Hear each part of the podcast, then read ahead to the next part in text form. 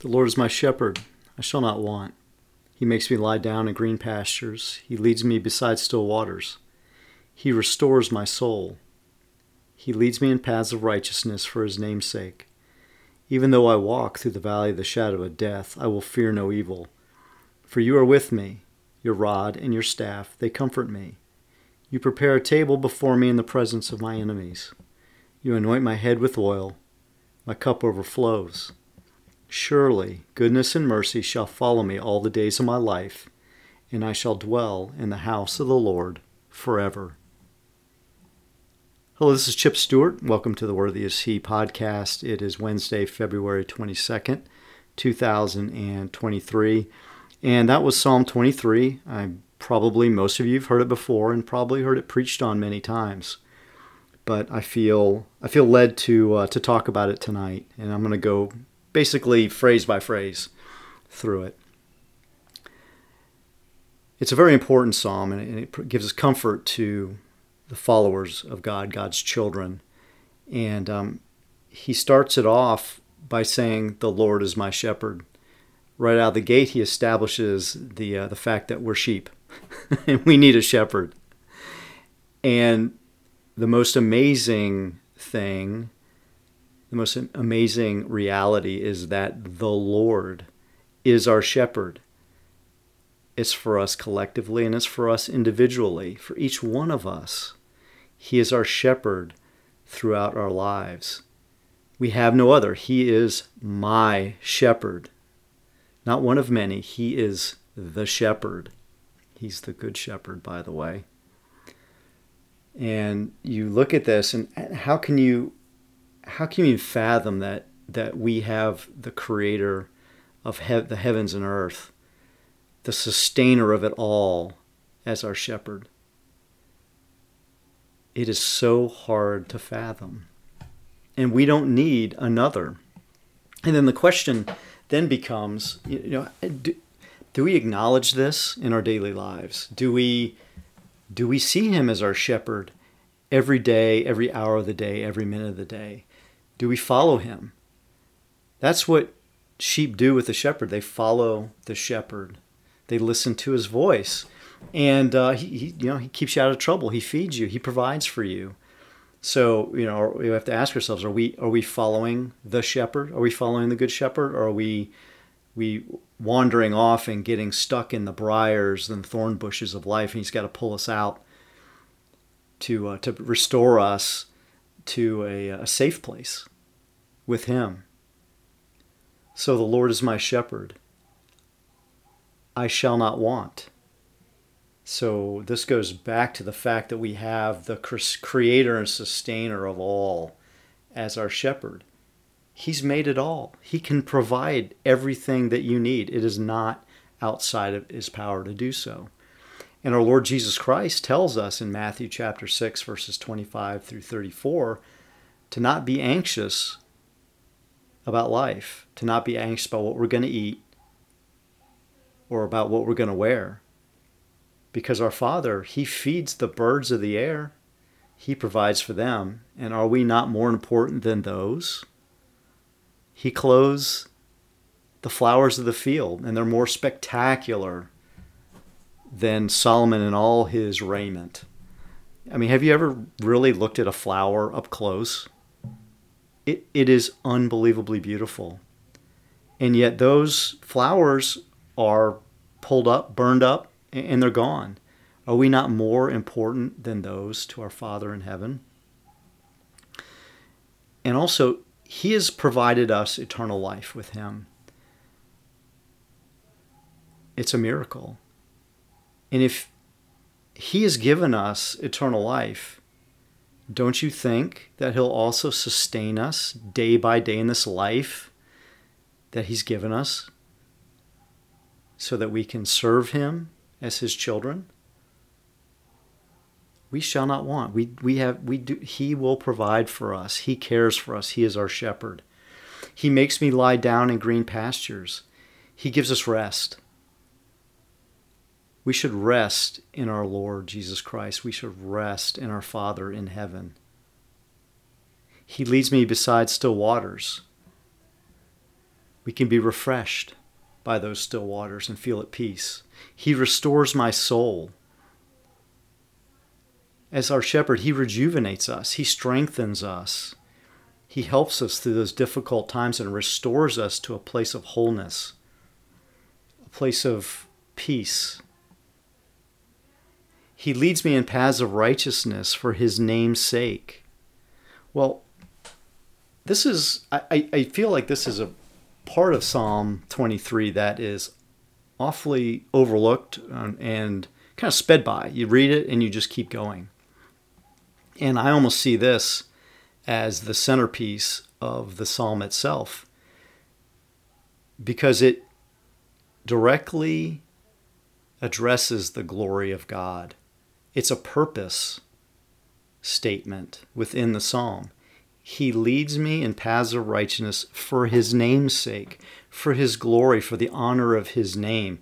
He is leading each one of us on paths of righteousness. So, what, what does that mean? A paths of righteousness. Well, it's the righteousness of God. It's doing those things that he commands us to do for his glory. And it's all about his glory.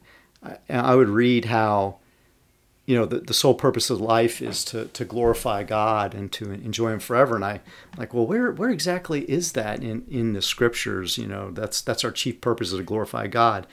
Well here is one example of where it is throughout all the scriptures is it's many times and you bring it together after you read the scriptures over and over again it becomes very apparent that it's all about the glory of our father in heaven the glory of our lord and savior jesus christ and the holy spirit and so here within the first part of Psalm 23, it, it, it is revealed to us that our shepherd is leading us on paths of righteousness for name for his name's sake.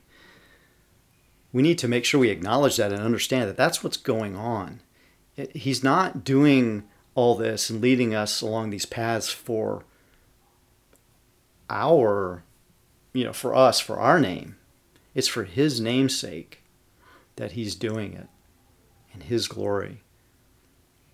But, brothers and sisters, what a privilege it is to be a living sacrifice for the glory of our God in heaven. Who else would you want to glorify?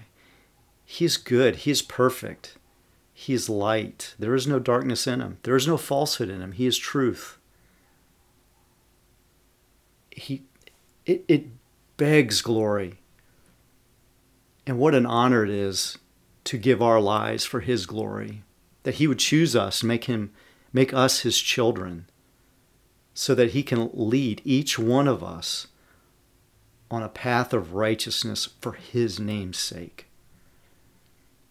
Then the psalm continues Even though I walk through the valley of the shadow of death, and I think a lot of times people think this is those those tricky situations um, that we get into in life, those really tough times um, when we when we we just uh, have hardship in, in our lives, and I almost see it as I read it that we are in the valley of the shadow of death our entire lives.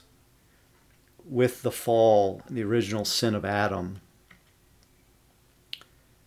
death came into the world through Adam and his sin. And the wages of the sin, uh, the wages of sin is death. And and we're walking through a sinful world that is desperately in need of redemption. So I think as as we get up every day and we we we go through our days, we are constantly in the valley of the shadow of death because because one day we will encounter death, but praise the Lord he has saved us and He has granted us eternal life through the sacrifice of His Son on the cross. So one day we will meet death, but then we'll be with our Lord and Savior, unless He returns before that. So even though I walk through the valley of the shadow of death, I will fear no evil, for you are with me. So, as we walk through this world in the valley of the shadow of death, this fallen world full of sin, this world system, this wicked world system that is ruled by Satan, we do not have to fear evil. It says, I will fear no evil. Why? For you are with me. For our Father in heaven is with us. Our good shepherd is with us, each and every one of us. It's so easy for us to forget that He sees each one of us, each one of His children, all the time you know, we, we kind of think from a human perspective where he can only place his attention on one person at a time, but that's not true. He's with us all the time, and we should fear no evil. Your rod and your staff, they comfort me. So the rod and the staff are two implements that, that the shepherd will, will carry with him um, one he can use to, you know, discipline us, pull us out of trouble, like when we get caught in those, uh, in the briars, the thorny patches. And then the other one is to fight off threats, threats to the flock, th- threats to his flock. So that could be one reason why we need to fear no evil, because he fights off enemies to us. You prepare a table before me in the presence of my enemies. So we, we, we have enemies in this world. As children, as the children of God, we have enemies because we are the children of God. But here, it's comforting to know that in spite of this fact, that we could be surrounded by enemies, God prepares a table for us it sounds like He serves us here. And He provides for us even in times of trouble. So it goes back to the beginning The Lord is my shepherd, I shall not want. I will fear no evil. I mean, here he is. Here's our shepherd preparing a table for me, for you. He prepares a table for you in the presence of your enemies because you are his children. You anoint my head with oil. And oil could be seen as um, something that, you know, when, when you're tired and, and you feel worn out and raggedy, it could be something that's soothing or refreshing. Um, it, it could also be that God anoints our heads with oil because he's commissioning us for service. Service for his namesake back to leading us along paths of righteousness for his namesake. He commissions us for service in the body of Christ. And each one of us are given gifts, different gifts within the body that we should be using to his glory. And he commissions each one of us for the service that he has called us to.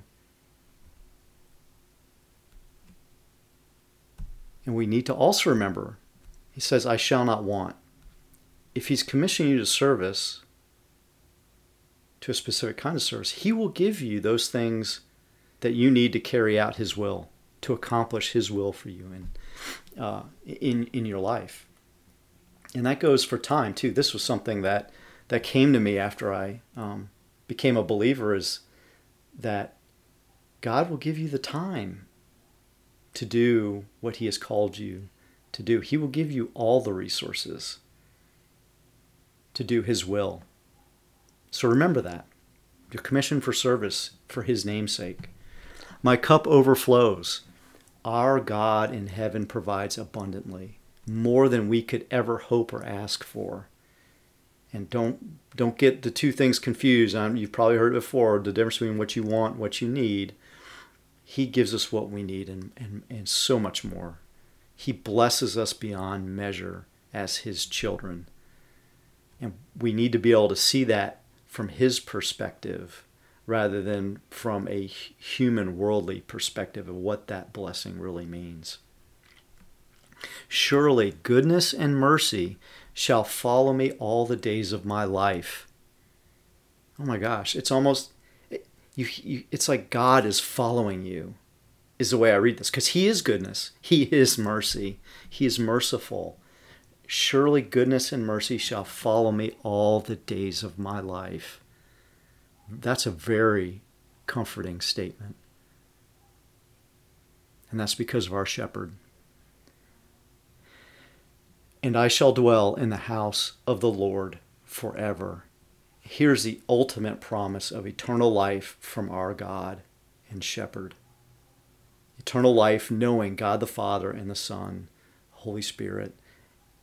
And we're going to dwell in his house forever for his glory. And we have to ask ourselves, after we read through Psalm 23, do we really believe this? Do we live like this as he calls us to live, knowing that the Lord God is our shepherd? He cares for us. He is hurting us, if you will, through life, through this through this existence. And it's for his glory, the glory is the most I, I can't I ha, I'm at a loss for words. The glory of him who created all, who is good. Only one is good, that is God. But ask yourself, do you live like this? Do you believe it? And, and, and as, as his children, we need to believe it. It's very interesting. Last night, I had a dream that um, Queen Elizabeth. I, I, don't know how this came into my um, came into my dreams, but Queen Elizabeth adopted me as her son. And, and when that happened, I could feel a complete change, a shift in my position. And it's very hard to explain. You know, dreams can sometimes be very hard to explain. But I think what it did for me was helps me better understand what it means to be adopted by God as his son and the change of position, responsibility,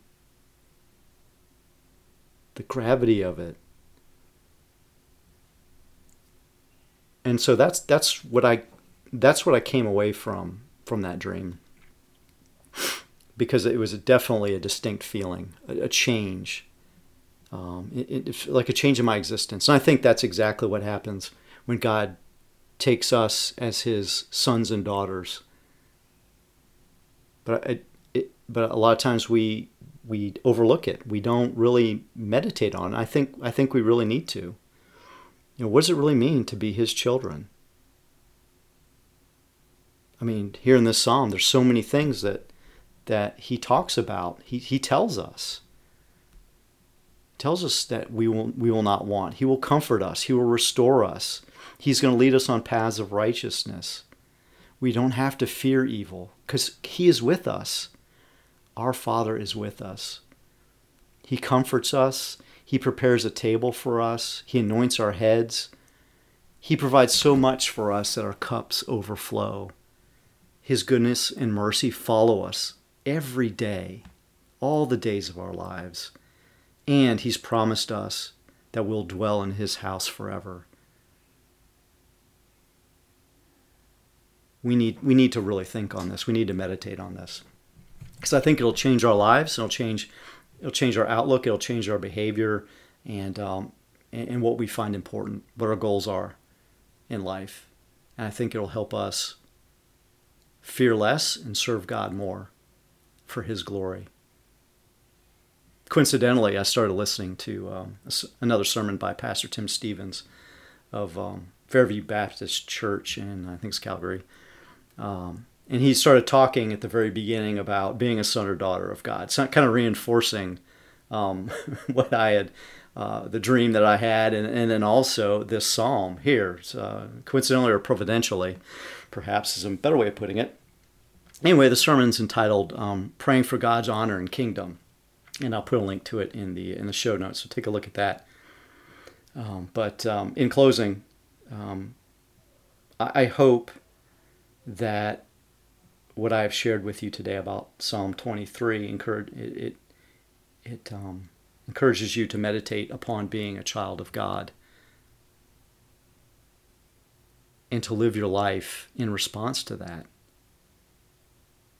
Because we as his children should have changed lives. And it should be readily apparent. God is a good God. He is a great God. Let us serve him all the days of our lives to our very last breath. And that is my prayer for you. Amen.